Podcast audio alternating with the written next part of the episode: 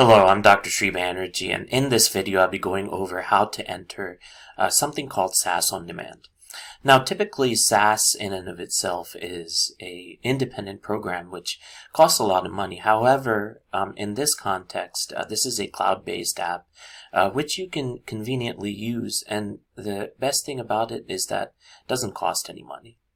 So let's go ahead and get started. And for those that may be listening, um, please follow along, and you may be able to um, enter this program, even when you're listening.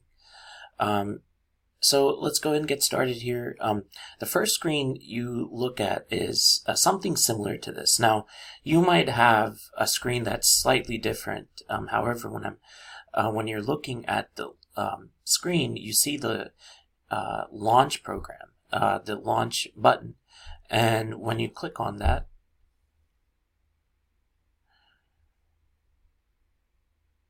you see the signing in button, and sometimes it takes a bit longer. Um, and sometimes you might get some error messages. And then uh, signing in, initializing, and you can wait a minute here, and then opening the table. Now I have a data set already open. Um, however, what you can do is open up uh, the data set with a new um, tab here.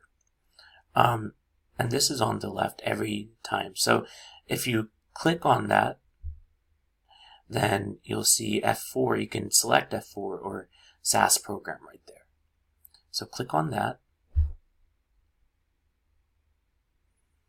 And sometimes it takes a couple times before um, you can enter this.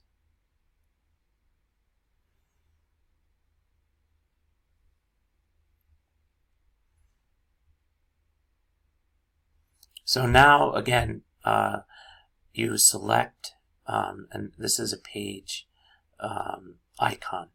So you select that page icon right here, and it says new when you hover over it.